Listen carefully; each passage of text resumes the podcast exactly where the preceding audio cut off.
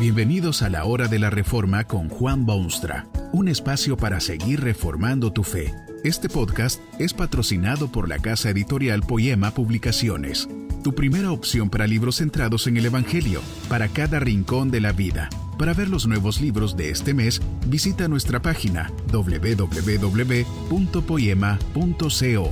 Ahora escuchemos a Juan Boonstra con el programa de hoy. Esta conferencia se titula Salvación humana o divina y está basada en las palabras bíblicas de Lucas dieciocho, catorce.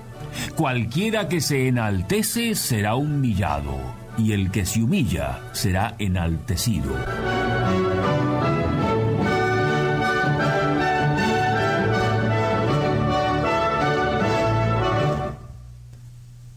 Hay gente muy buena en este mundo nuestro que jamás entrará en el reino de los cielos.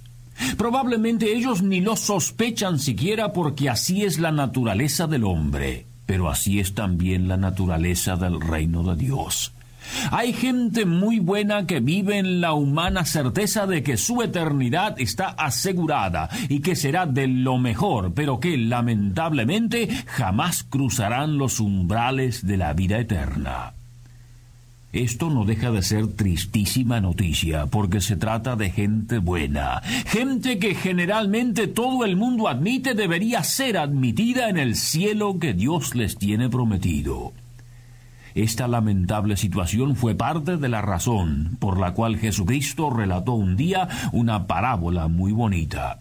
Seguramente pensó que con semejante parábola muchos de los que caminan el sendero de perdición eterna recapacitarían, se darían cuenta de su condición peligrosa y buscarían remedio a su mal. Así la describen los evangelios. A unos que confiaban en sí mismos como justos y menospreciaban a los otros, dijo también esta parábola. Dos hombres subieron al templo a orar. Uno era fariseo y el otro publicano. El fariseo, puesto de pie, oraba consigo mismo de esta manera.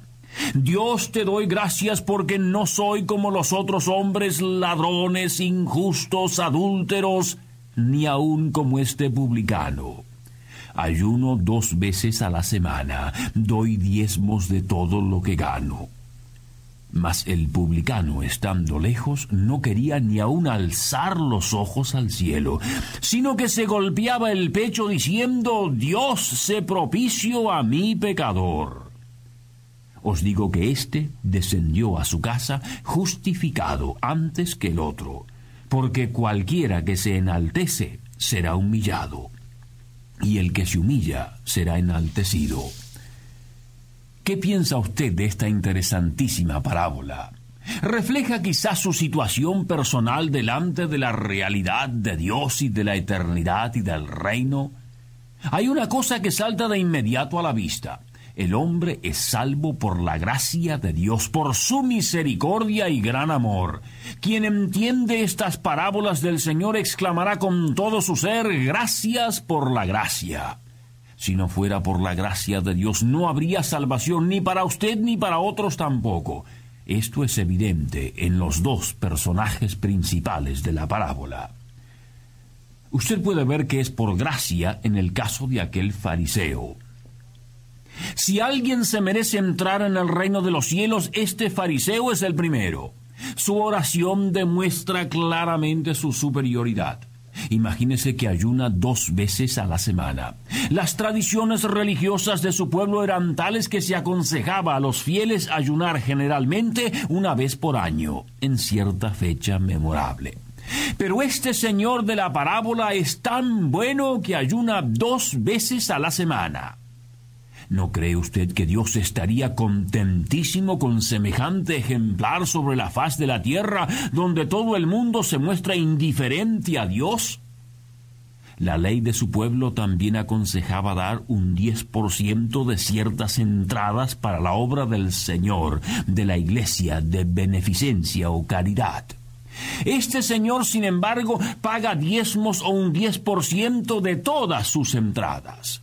Pensar que hay gente que cree pesada carga tener que hacer alguna donación periódica a una obra de bien público. Este hombre, con alegría y regularidad y extremo cuidado, dona un diez por ciento de todo lo que percibe como entrada.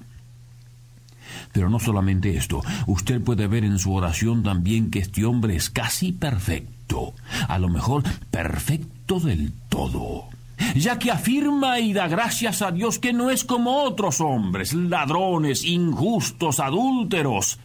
Y de pronto ve a aquel otro ser sucio y despreciable que está de pie junto al templo. Es tan bueno que ni siquiera es como ese publicano, es perfecto. ¿Conoce usted a alguna persona así? Perfecto en su conducta y perfecto en comparación con el resto de sus contemporáneos. Cumple sus obligaciones morales, económicas, espirituales y sociales a la perfección. ¿No diría usted que si alguien se merece la salvación, ciertamente una persona así se llevará el premio? Por supuesto que usted piensa así. Así piensan todos los hombres, pero el problema está en que la salvación es cosa de Dios. Es Dios quien debe determinar la salvación. ¿Sabe usted que los juicios de Dios son totalmente distintos a lo que usted pudiese pensar? Imagínese que en la parábola aquel señor tan bueno, casi perfecto, de lo mejor que hay sobre esta tierra, es juzgado como indigno del reino de Dios. La salvación es por gracia de Dios solamente. Se cree aquel hombre que por ser tan bueno se merece el cielo. ¿Debe Dios abrir las puertas del cielo a quienes lo obliguen a hacerlo por su buena conducta y comportamiento? Eso es salvación humana. No hay hombre viviente que pueda vivir y merecer la vida eterna. Es don de Dios para que nadie se gloríe. Usted puede ver que la salvación es por gracia de Dios en el segundo personaje de la parábola. Este hombre se considera tan indigno que ni siquiera se atreve a entrar en el templo de Dios. A cierta distancia se arrodilla en señal de humildad indescriptible y certeza de culpa delante de Dios. Hiere su pecho cruelmente porque debe admitir que no se merece ni siquiera estar en la presencia de Dios. Hace su oración. No pretende derechos porque no los tiene. No exige bendiciones porque no cree merecerlas. No demanda de Dios porque se sabe culpable. Solo atina a decir con voz entrecortada: Dios, sé propicio a mí, pecador. Este hombre no tiene mérito alguno. No ha hecho una sola cosa digna de alabanza o de premio. Su vida entera ha sido un satisfacer constante de sus propios deseos personales. Jamás ha pensado en el bienestar de otros. Nunca jamás ha hecho nada para Dios o su causa. Tal vez nunca había venido siquiera al templo de Dios. Es en el momento de crisis completa que decide al fin acercarse a Dios y lo hace con cautela y con vergüenza. Sería el primero en reconocer que no se merece ni lo más mínimo de parte de Dios, sino solo castigo del más severo. ¿Sabe usted una cosa? Este hombre, dice Jesús, fue justificado antes que el otro. Por supuesto que es justificado. Es pura y exclusivamente la gracia de Dios que saca a un hombre de su miseria y le concede salvación. Salvación divina que supo extraer este mísero ser indigno de la perdición y ponerlo en camino al cielo. Tal vez se pregunta usted por qué ha resuelto Dios hacer las cosas de este modo. ¿Por qué rechaza Dios a aquel ser tan bueno, casi perfecto, que ayuna dos veces a la semana y da diezmos de todo lo que posee, que no es ladrón, ni injusto, ni adúltero? ¿Por qué acepta en cambio una persona de tan bajos niveles y de tan miserable trayectoria como aquel publicano? Es que la salvación es cosa divina. Pobres de aquellos que se desesperan a diario buscando la forma de merecerse el cielo. Prefieren la salvación humana a la divina.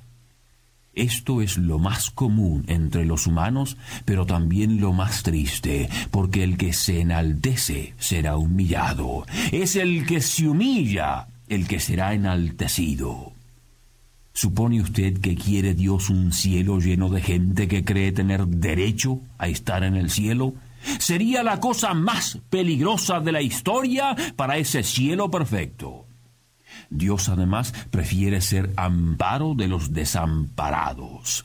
Cierto es que aquel fariseo era hombre muy excepcional, pero francamente no necesitaba que alguien lo ayudase. Era tan bueno y casi tan perfecto que no tenía necesidad de otros seres humanos y ni siquiera de Dios. Dios no se deleita en aquellos que se bastan a sí mismos, que se creen capaces de hacerlo todo ellos mismos. Dios prefiere a aquel que no puede hacer nada por sí mismo. Viene a socorrerlos y a hacerlos sus hijos que estaban perdidos, pero han sido hallados. Los buenos no necesitan ayuda y por eso no reciben ayuda tampoco. Para entrar en el reino de Dios, lo importante no son los actos del pasado, sino la actitud del presente. Quien confiesa pecados está mucho más cerca del reino que quien describe sus actos. Salvación divina. Que este mensaje nos ayude en el proceso de reforma continua según la palabra de Dios. Si quieres profundizar en la exposición bíblica, puedes buscar más recursos en doble u doble u doble u punto poiema punto co.